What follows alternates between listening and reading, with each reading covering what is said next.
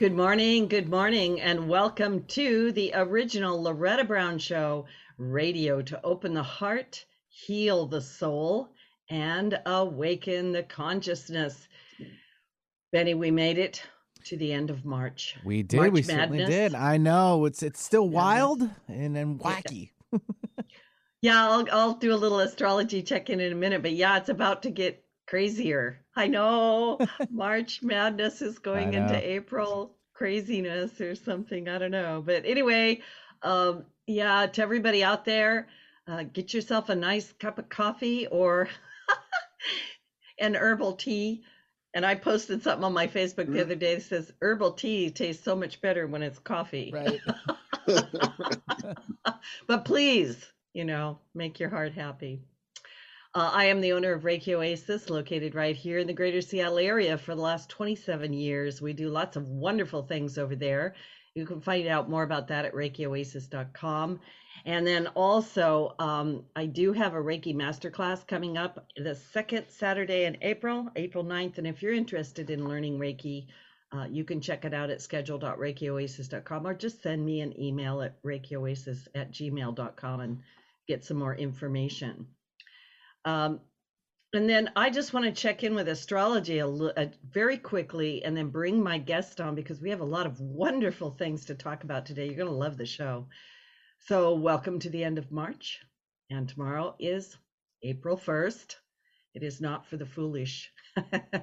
it might be for fools because fools rush in, right? You know what's But- wild, Loretta? If you don't mind me jumping in here with us, I know it's a busy day for many. I'm usually on my A game right out the gate. You know, like about Yeah, eight hours into yeah. it, everyone's kind of doing their little foolish thing, and I'll let my guard down for like one second, and then I get followed for it. Like it's just I can't do it. I can't go all day. It's weird. I know. I hear you. It's there. Maybe it's just 'cause I'm so gullible. I don't know. I tend to be.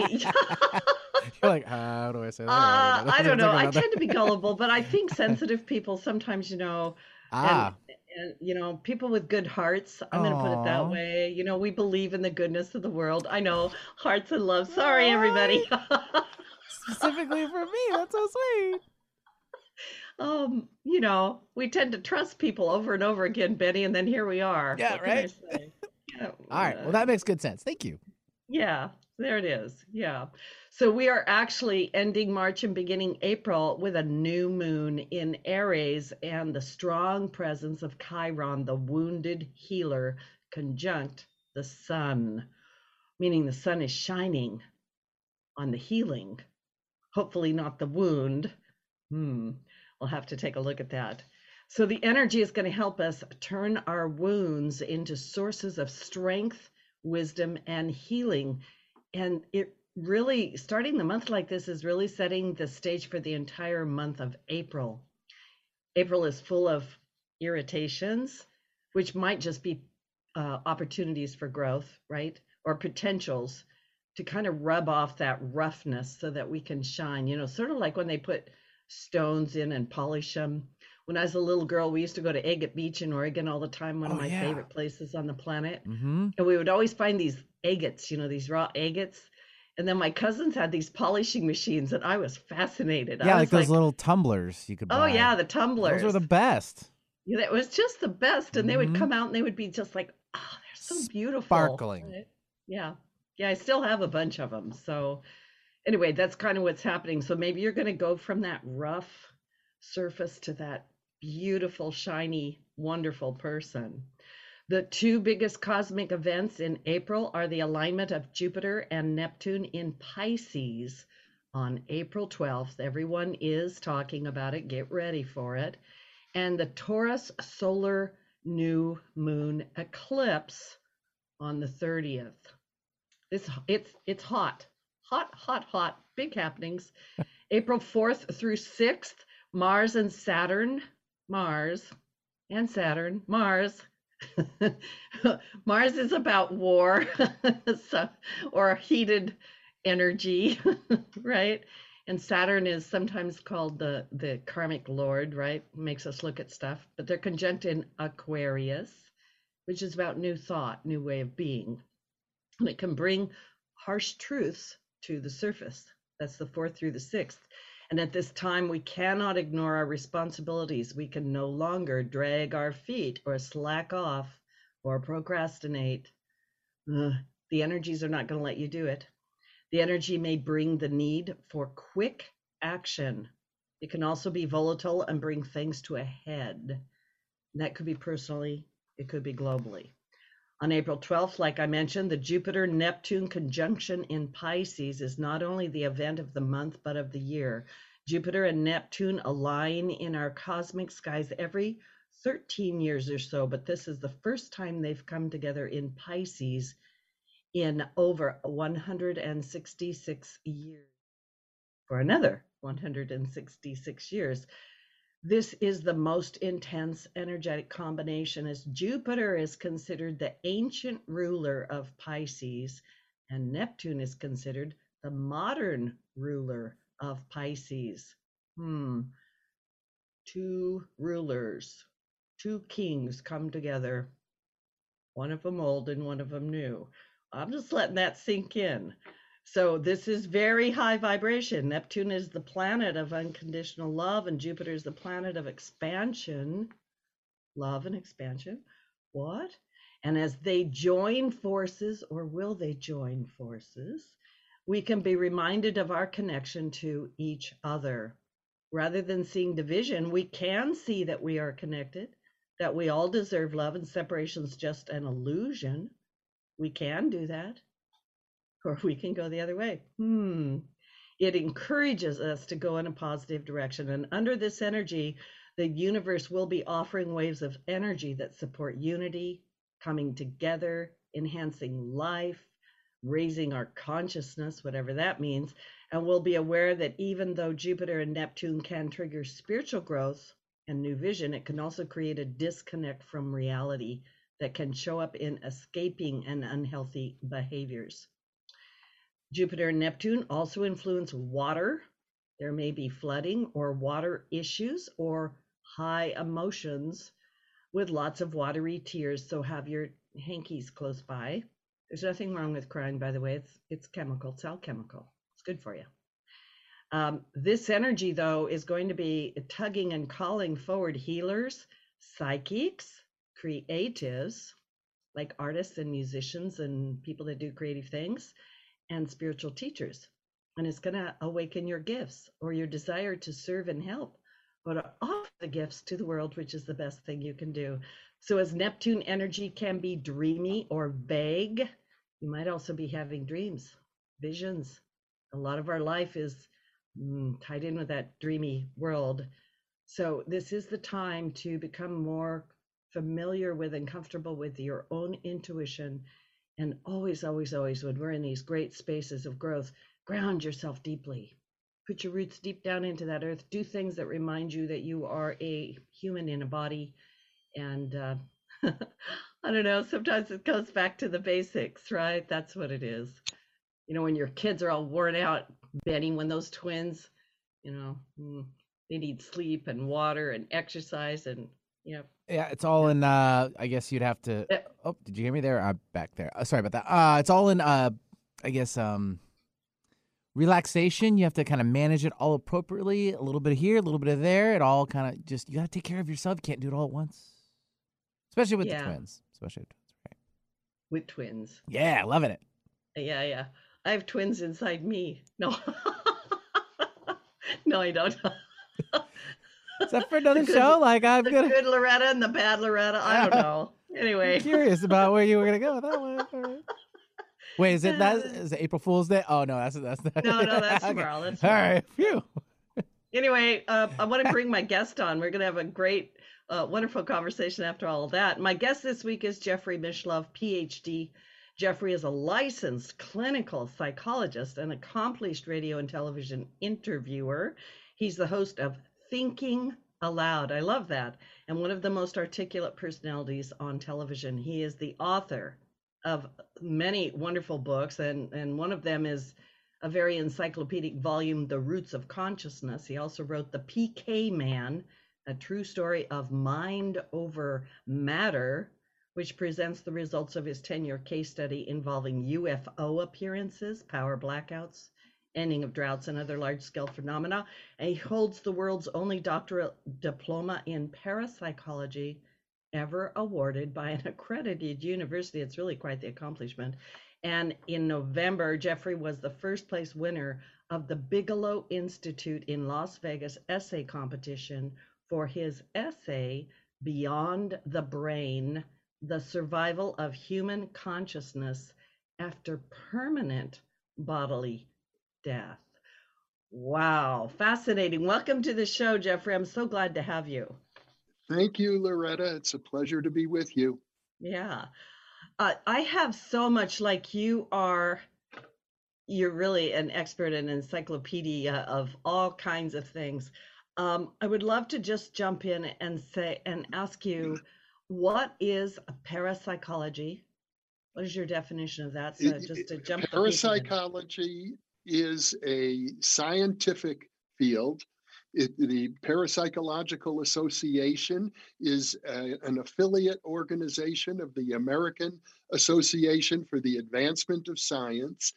And parapsychology basically studies three things extrasensory perception, the ability telepathy, clairvoyance, precognition, psychokinesis or mind over matter, which can include healing, and the question of the survival of consciousness after permanent bodily death. Oh, that's wonderful. I love it. Uh, I have to ask you, how did you get involved in that? I mean, what what drew what drew you to parapsychology? Well, I started out as a pretty conventional person. Uh, growing up in the Midwest, my father owned a furniture store, and I imagined I'd probably uh, take over the furniture business. Uh, but as I uh, got into college in, in the 1960s, it was a, a time of uh, I don't know how many of your viewers or listeners remember the 60s, but it was a time of incredible ferment and I pretty soon I got. Uh, how can I put it gently? I became part of the wave of young people using psychedelics. I became interested in mysticism. I actually wrote a senior honors thesis at the University of Wisconsin in 1969 on the psychology of religious mysticism. And I went into it thinking, I will describe forms of psychopathology that people have that give them the deluded idea that they can see spirits and the like. But as I began studying, I came across the work of people like Abraham Maslow, who had studied the most successful people in our culture.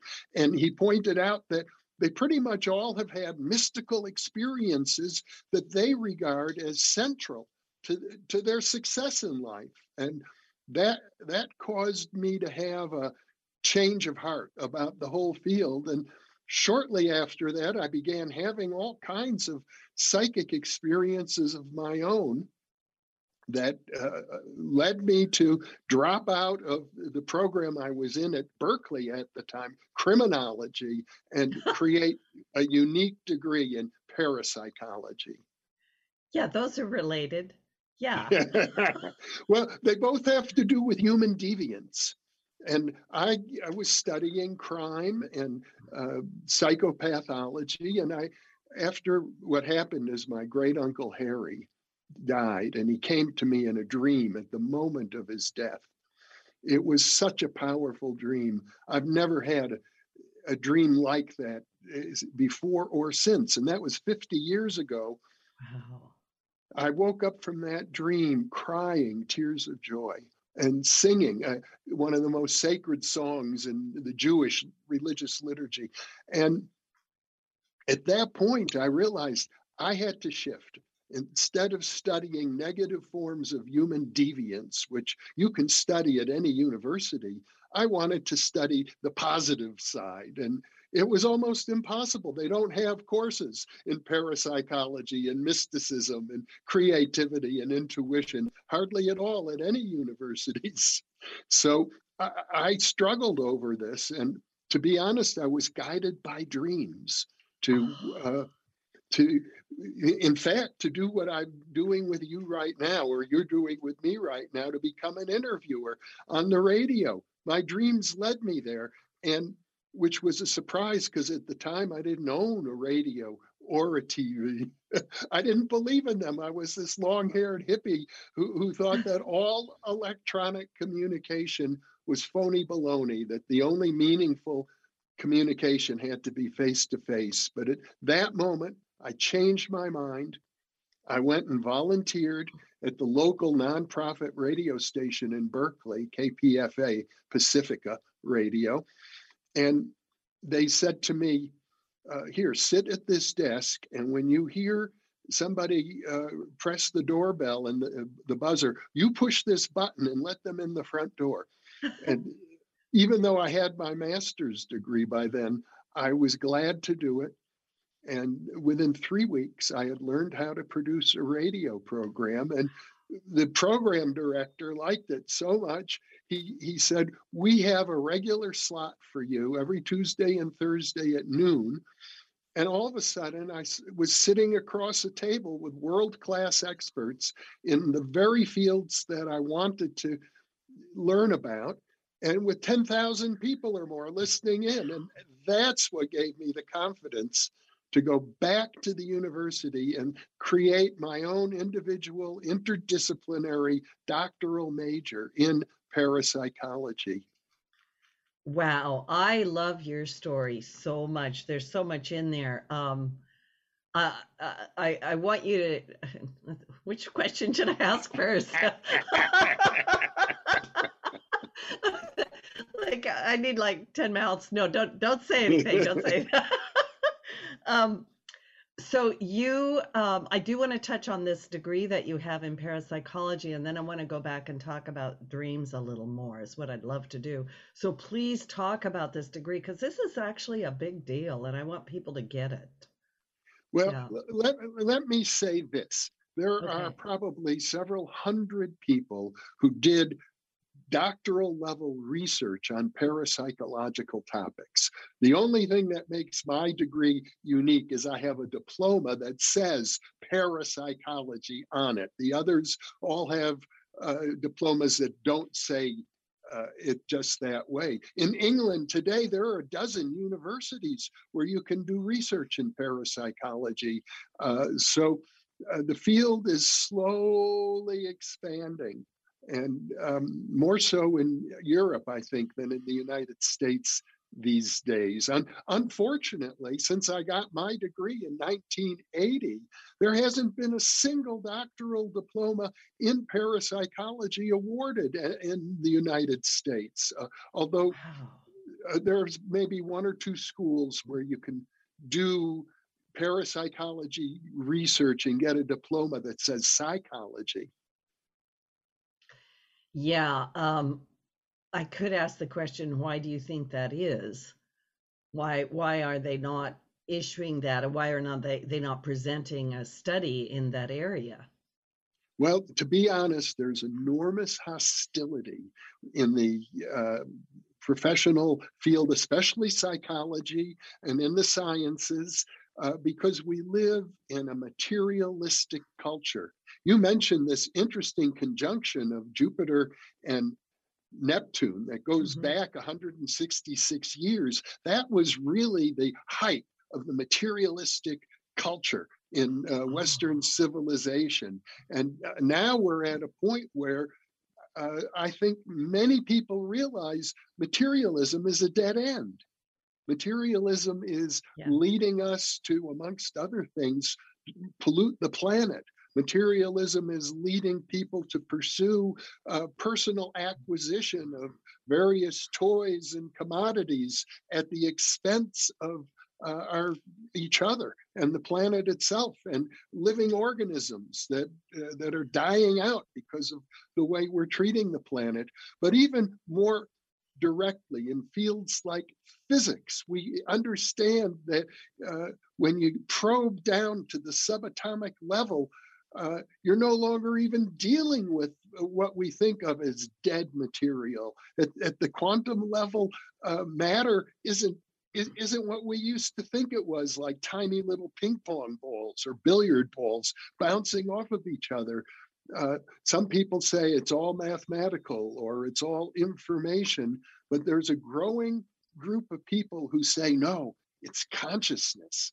Consciousness itself is the basis of reality, and the whole universe is alive. Well, that brings up a, a big question like, what is consciousness? Um, does that exist outside of us? Does the brain create consciousness? What is what is consciousness? Well, well, conventionally, of course, anybody in the field of neuroscience will tell you that the brain creates consciousness. And back about 25, 35 years ago, I interviewed Francis Crick, the Nobel laureate, oh. who was the one who discovered the double helix nature of DNA, which probably one of the great discoveries of the 20th century. And he had just published a book called The Astonishing Hypothesis. Which, and his hypothesis was the brain creates consciousness. So I was interviewing about him, him about it, and he he said to me, "You know, it's just a hypothesis. Most people think it's already been proven, but it hasn't been." He said, "In fact, the religious point of view that consciousness survives the death of the body could actually be correct. And uh, in, uh, in, my studies, I would say, of course, it is correct. The evidence is overwhelming if you look at it, but people who have a materialistic bias don't even want to look at the evidence. They pretend it doesn't exist. So there you yeah, have it. Yeah, I um it, to me, you know, because we are going to be talking about the afterlife, you know, because that is the um, uh, that what you wrote your essay on, right? And also, you have so much other information, but it, it I think it is one of those things where people are like, what is it? You know, what is consciousness? What what is the human? And yeah, is there life after death? Does the, anything continue on, or when we're dead, are we just dead? You know, what does that mean? We could spend uh, the whole hour just trying to dig into that. Yeah. But let me say that when I talk about consciousness, we all understand our personal consciousness. We know what that is. But it would be a mistake to think that my personal consciousness is is what the universe was born out of. So we have this idea of consciousness or mind at large, that there's a larger consciousness that our personal consciousness is embedded in. And, and so you could say it's not so much that the brain creates consciousness, but that consciousness creates the brain. Oh, yeah. Okay. You say stuff and I have to sit with it. It sinks in. I get it. Um, we're going to go ahead and take a little station break. I think this is a good point to do it because I literally have so many questions for you, Jeffrey. I, I jumbling around a little bit because everything is like 10 questions. Um, this is Loretta Brown. My guest today, Jeffrey Bigelow, or excuse me, that was a Freudian slip. Maybe there's something there. Jeffrey Mishlove, PhD, and we're going to be talking about his uh, essay, Beyond the Brain the survival of human consciousness after permanent bodily death. And also, he was the first place winner of the Bigelow Institute essay contest in Las Vegas. And so apparently, you're part of the family. anyway, uh, we've got lots of great things to talk about. Don't go away. We'll be right back. Did you know that Reiki healing can be done at a distance? It's true. So let Reiki Oasis focus powerful energy to help relieve your stress, grief, sadness, anger and so much more. Convenient, personalized treatments at a distance can increase lightness of being. During your appointment, find a quiet place to lie down or sit to receive healing energies. If you want help with your dis-ease, visit ReikiOasis.com. Harness life's energy. Visit ReikiOasis.com today.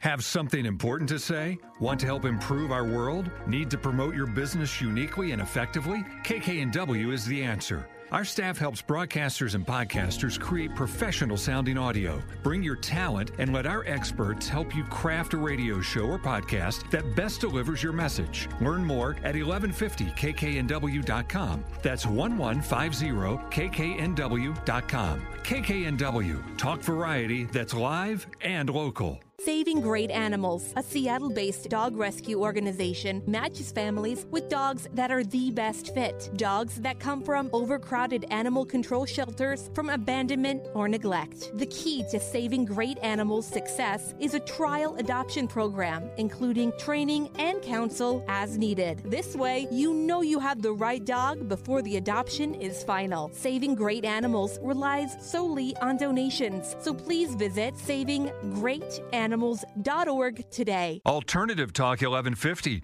here to uplift your day. Woohoo! Thank, thank you, Benny. Yeah.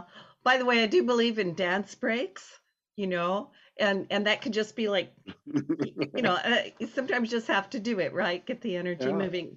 Anyway, welcome back to the original Loretta Brown Show. I am Loretta Brown. You can find out more about me at ReikiOasis.com and also the archives at KKNW 1150 AM. These shows are archived. You can download them and listen to them. And of course, we're on Podcast One, iTunes, Spotify. We're all over the place. So um, make sure that you enjoy all of that. My guest this week is Jeffrey Mishlove, PhD, and he really is. I don't know, Jeffrey, you've got so many uh, radio, television interviews out there. You've got wonderful books out there. And we are talking about his essay, Beyond the Brain The Survival of Human Consciousness After Permanent Bodily Death. Um, before the break and during the break, I was asking you about your Uncle Harry, which was this afterlife encounter. Um, I wanted to ask you, I also had an experience actually the morning my father died where I woke up and he was standing next to the bed and said, Can I go? And I was sleepy and I said, Yes. And then I went, I sat up and went, What? And then I got a call that he had just passed. So uh, I want to ask you when do most communications, afterlife communications, take place? Is there a normal time for that or? Uh, it turns out that a very high percentage of them occur right at the moment of of death. That's an especially profound moment. And I know researchers who have studied it carefully feel that uh, it's often right after death or shortly thereafter that uh, people on the other side want to visit their loved ones to say goodbye. Yeah. And but of course they can occur well after that is also. Yeah yeah. I've interviewed a lot of people and uh, there is quite often that that appearance or that connection. And often people have no prior experience with this sort of thing. It just happens. And so they don't know who to talk to or what to say because you know we don't want to be labeled crazy right? Yeah. yeah. Yeah. So you've done a lot of um, research into this. You have a lot of information. Um, I want to ask you a couple of questions. Um, how does the parapsychology community view the evidence for an afterlife?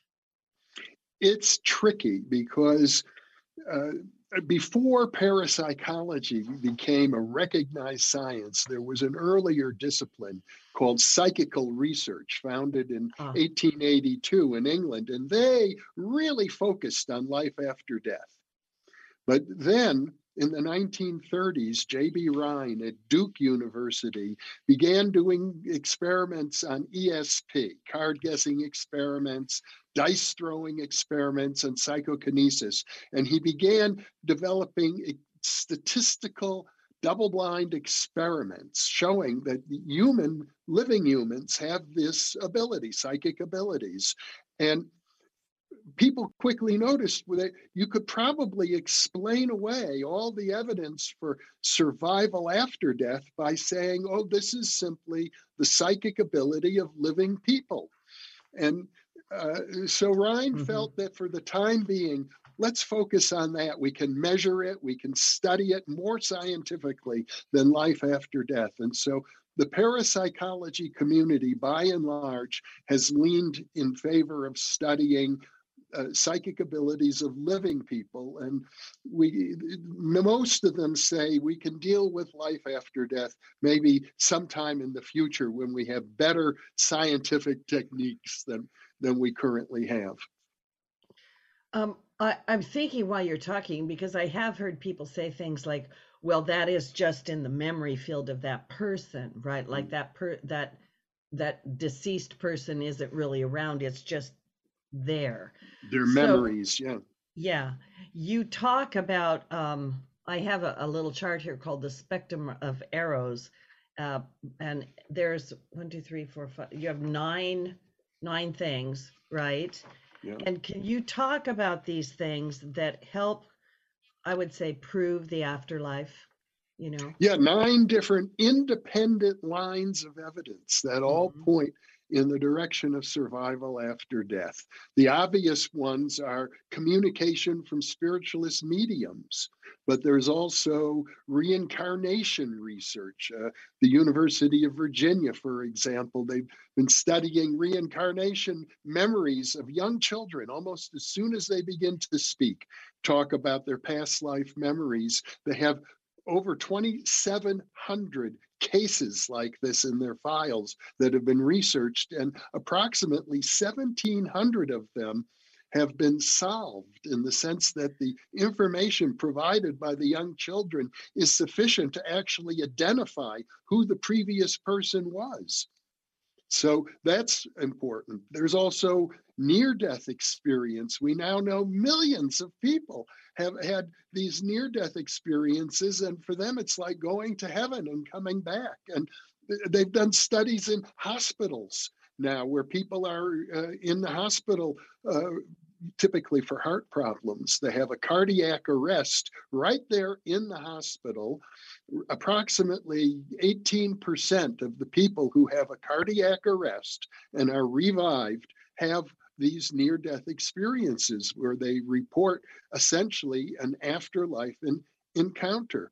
You have deathbed visions, and, and you have mm-hmm. people who are communicating electronically with the deceased. there are tens of thousands of hobbyists using uh, electronic equipment, radios, computers, uh, and they claim that they're having two-way conversations with their loved ones using uh, these techniques. Some of them have been recorded, and uh, while many of these communications are hard for a stranger to make out, some of them are very clear and distinct and unmistakable. So I, um, if you add all of this up and, and a few other categories in, in there as well, uh, the evidence is overwhelming that uh, survival after death is actually occurring. Your essay to me was fascinating. Um, uh, I really enjoyed it. I, I listened to a lot of the little videos you had attached to it, but I, I want to say this that as you're going through it, you know, because I love these nine areas here. Um, all of these areas, in in in my opinion, are uh, highly talked about and and and and you bring forth evidence right? You have this empirical evidence which is so lovely to take a look at because you have in there for instance um you know with uh, with um i'm going to say you have these stories about uh, people who were like the the Shiva, uh, I think it's Sumitra or something. You know, you have Shiva the, Sumitra case is uh, yes. a case of possession. That's a very strong case. Yeah, and can you tell the audience about that? Because I was fascinated by that. And what yes. is the difference between that? I mean, you know, people talk about possessions in a, a very negative way, like you're possessed yeah. by a demon or something. But can you please talk about that? Sometimes it's called replacement reincarnation. Mm-hmm. And in, in this instance, there in India, there was a woman named Sumitra Singh, and she got ill. And uh, parents even thought she was dead. They were getting ready to cremate the body when all of a sudden she sat up and uh, looked around and the interesting thing is this is a family uh, where uh, Sumitra Singh was was a young uneducated woman. But all of a sudden we've got an educated woman sitting up one who is now speaking uh, in a different accent. And she says i don't recognize who these people are. My name is shiva shiva tripathi i am not sumitra. Uh, I was murdered a few months ago, and and she wakes up in this body. She describes the experience. I was in the paradise with Yama, the Lord of Death, and he arranged for me to be able to return in this body. And eventually, it turned out the Tripathi family, who lived about 60 miles away in another village, they heard about this case that somebody claiming to be their deceased daughter was um, manifesting through uh, uh, the body of another woman. And uh, the family came, and uh, at this point, Shiva, she insisted on being called Shiva, recognized all of her family members, talked to them, hugged them, asked about her children, and uh, they accepted her as their daughter. I even tried to find work for uh, her husband because now, you know, uh, Sumitra Singh's husband is is still married to this woman in this body. So Shiva ends up, you know, being married to a man she didn't know, but she lived out her life that way. Many researchers uh, uh followed this case. Uh, Shiva lived in the body of Sumitra about 13 more years. The entire time, she insisted she was Shiva. She was not Sumitra. She had Shiva's memories. She didn't have Sumitra's memories. Um, so it stands as one of the very strongest cases that we have for survival after death. Yeah, I was fascinated by that. Um, uh, and I was, I, I don't actually know if there was a movie out about it, but it seems to me that I watched something a few months ago. There's always this weird synchronicity, right? You know, BBC News did a uh, ah. story on the case, and I actually included a video excerpt from BBC News in the essay. Yeah, yeah. Well, I must have been getting ready for talking to you, you know, because I saw that. Um, when we talk about reincarnation, you mention in your essay something about intermission memories. What are intermission memories and what is the length of intermission time between lives? Well, yes, if if we uh, look at reincarnation, there's usually a period of time when one remains in the afterlife before being uh, entering into a new incarnation. And that period of time seems to vary culture by culture, but maybe it's because uh, in some in Western culture it could be 30, 40 years, whereas in uh, Eastern culture, particularly in Burma, it might be a matter of months.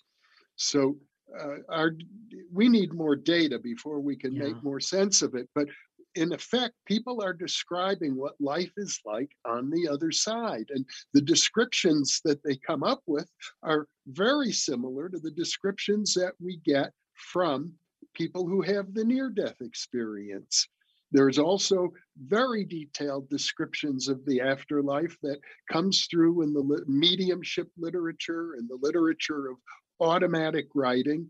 And most interesting of all is a book called The Road to Immortality, written in 1932. It was through automatic writing by an Irish automatic writer named Geraldine Cummins, supposedly dictated to her by Frederick Myers, the great psychical researcher who wrote the classic book Human Personality and Its Survival After Death.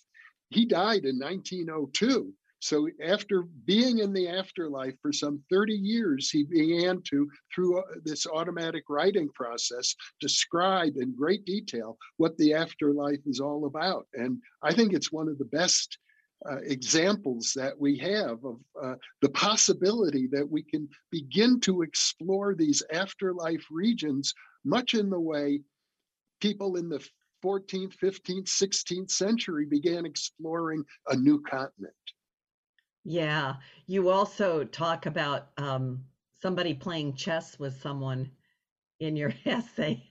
yeah. I, I, again, one of the very most impressive cases, I call it the chess game from beyond the grave. And this is a case where a, a researcher thought if we could get a deceased chess player working through a medium to play a game of chess with a living chess master wouldn't that be strong evidence for survival after death?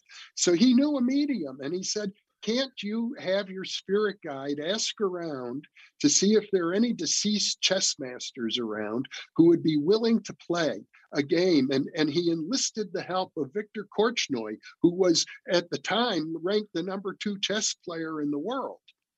And they got uh, a deceased spirit speaking in, through the medium in Hungarian and later in German, a fellow named Geza Maróczy, who had died in 1953, as I recall. This is in the 1980s, so we're talking, you know, 30 mm-hmm. years later. And, and, and he's saying, sure, I'll play uh, Korchnoi in chess. And so this game lasted for six or seven years because Korchnoi's traveling all over the world and they have to do it move by move and communicate the moves through the mail. Uh, but people have studied the chess game. Korchnoi won, but barely. He, he was uh, almost defeated by the deceased Maróczy. And if you examine the moves in detail, as some chess players have done, you can see that Maróczy's game of chess was played the way a chess master who, who had died in 1953 would have played the game. Of course, there have been new uh, developments in the game of chess over the decades. So uh, they also determined that n- none of the chess playing computers could have mimicked that game at that time. So, and furthermore, Maróczy, speaking through the uh, medium, Robert Rollans was the name of the medium, who didn't know how to play chess at all, uh, gave dozens and dozens of intimate details about his personal life, things that were very hard for the researchers even to verify. They had to get a professional librarian to go through all the records of different chess games and, and so on. And the information turned out to be like 99% accurate. Uh, very obscure details of, of Maróczy's life. So that case alone is overwhelmingly uh, evidential of uh, not just the survival of memories, but the survival of a, a, learned skill, chess playing. That's not something you can readily duplicate. Yeah, that to me is fascinating. It's it's uh, mind-boggling. Uh, absolutely, yeah. I love that. Thank you for sharing all that. Um, other ways, and you brought this up because I'm looking at your nine areas here. Um, other ways have to do uh, with electronic communication. Um, what is direct radio voice?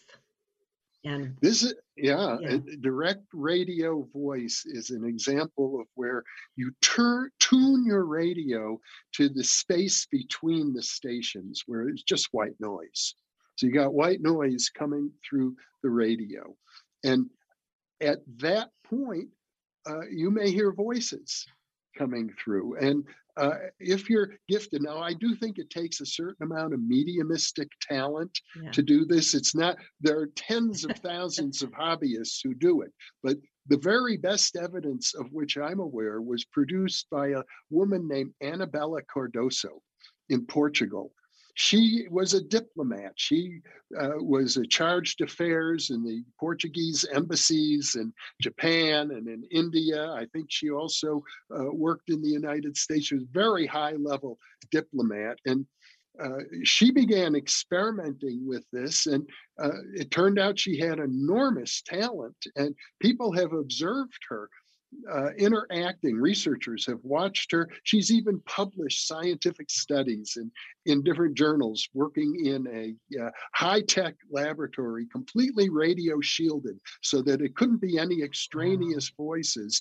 And when you're having a when you've got a radio which is only a one way instrument, you're a radio receiver, not a sender, but you're able to have a two way conversation with a voice coming through the radio that addresses you in your childhood name and talks about you with uh, uh, events from your childhood and identifies itself as your deceased parent and other people can listen in on the conversation and recognize that it is clear and distinct and unmistakable, that's very strong evidence.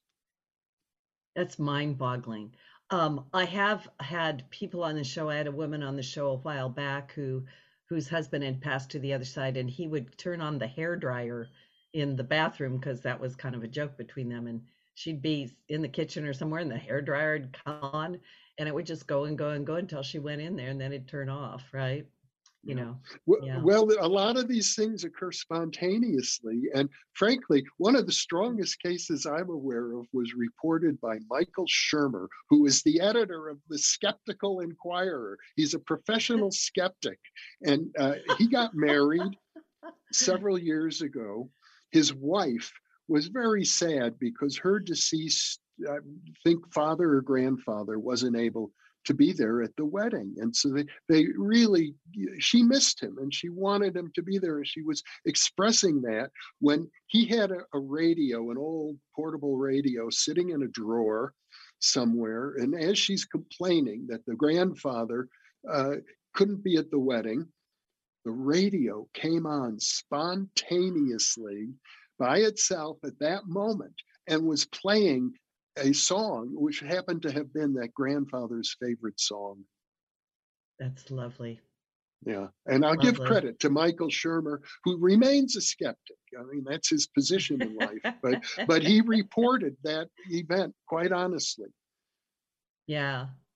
I often think that many people get these kinds of messages, and often people will say to me, Loretta, this thing happened, or I heard that song, or there was this incident, or uh, the smell or whatever, do you think that they're communicating with me? Yeah.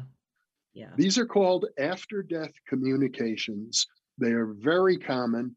Uh, and uh, sometimes it's really blatant. I've interviewed several people who lost loved ones this way, and the communications were so overwhelming that they ended up becoming professional trance mediums. Uh, one of these people, Karen uh, McCarthy, was a war correspondent, a really hard boiled journalist who was used to going into war zones and, and, and reporting completely materialistic. Now, today, she's a spiritualist medium. Yeah, I love that.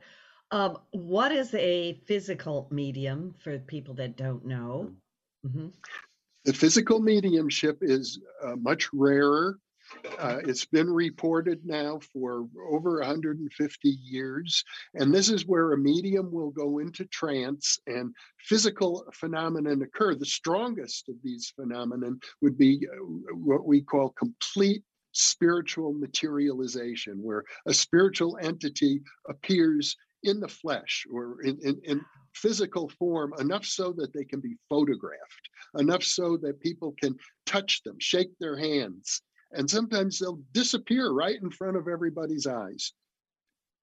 In fact, the journalist Leslie Kean, who's written the book Surviving Death, uh, joined one of these physical mediumship circles and personally witnessed and reported on such materializations, as well as other things, levitations, direct voice, where um, voices are heard all around the room, in which the medium is, the voices of other people, and uh, something called uh, they they use what they call trumpets, which are like megaphones in these seances. The megaphone may start uh, lifting up spontaneously, flying around the room while voices are coming out of it in in these seances. So also ectoplasm appears, yeah. which is like a smoky um, substance. It's not. It's poorly understood, but it can be photographed.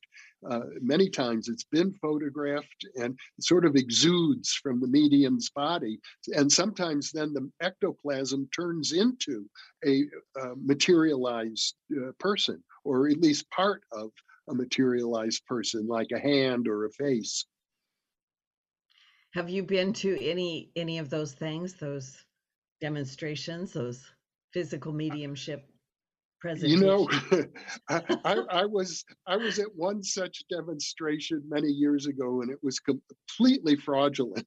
No, thank you. I I wanted to kind of bring that up because some people I know listening are going, "Oh, that's hokey," but there's real there there are real things out there, people. I'm I'm just letting you know, yeah. right? There yeah, there are people who will try to make a dollar out out of faking these things and it's uh, unfortunately it's given mediumship a bad name and if, if you're inclined to being skeptical it's easy to dismiss these things because they're so bizarre and so unbelievable but i've researched psychokinesis and physical phenomena mostly associated with ufos but i know that these things are real and I, I subscribe to uh, the viewpoint expressed by UFO researcher Jacques Vallée that we need to pay attention to the most bizarre phenomenon that you might say when you hear about these things, it simply can't be true. I refuse to believe it. But those are the things we need to pay the most attention to.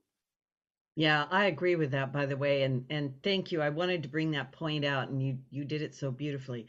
Um, I would love to talk more about UFOs. I'm watching our our our time, I would love to talk about that.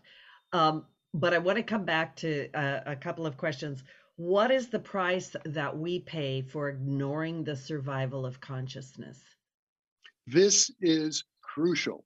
If you go back to the origins of philosophy itself, Socrates used to say, Know thyself. Well, knowing thyself means understanding that your consciousness will survive the death of your body. And to the extent that our culture studiously pretends that there is no such valid information, we are denying the possibility of self-awareness in this area and it's it's a terrible thing and I'll, yeah. I'll go further and say that if the human race wants to join the community of spacefaring civilizations in our galaxy we obviously have to understand hyperspace because you have to be able to travel faster than the speed of light if, if you're in a human body and you want to reach out into the stars. And to understand hyperspace, you have to understand the relationship between consciousness and what I called mind at large earlier and hyperspace and also survival of consciousness. If if the afterlife exists it exists somewhere and the most logical place is in hyperspace higher dimensions of space than the three we normally experience with our senses. So uh, this is a whole new continent uh, worthy of our exploration and it's a continent where we're going to discover not only the potential for interstellar space travel, but we'll uh, discover our own true nature. That's beautiful. Um, where can people find you? Where can they read your essay? And uh, tell us a little bit about why this winning this competition is important, what you hope will happen. Well, uh, it was described by ABC News as possibly the biggest essay competition ever. I won $500,000 as the grand prize to answer the deepest question ever about survival after death. So it, it's very significant in, in that sense. And people can find me through New Thinking Allowed. That's A L L O W E D. And New Thinking Allowed is all one word. If you go to New Thinking Allowed com. You'll come to my YouTube channel. I've put up over a thousand yeah. videos uh, on that channel, uh, mostly dealing with parapsychology, which includes life after death and all of the related implications in psychology, philosophy, health, science, and spirituality. Wonderful. Absolutely wonderful. Um, Jeffrey, it has been such a pleasure to have you here. We have like 30 seconds any last thing you would like the audience to take with them today? The message that I get from people who have visited the afterlife is very simple love everyone all the time. Yeah, that's it. Thank you so much. This is Loretta Brown, my guest, Jeffrey Mishlove, PhD, and do check out Thinking Allowed. A L L O W E D. He's got a lot of great things. So much love. Thank you so much. Everybody have a great week. Enjoy um, the new moon. Don't get into trouble.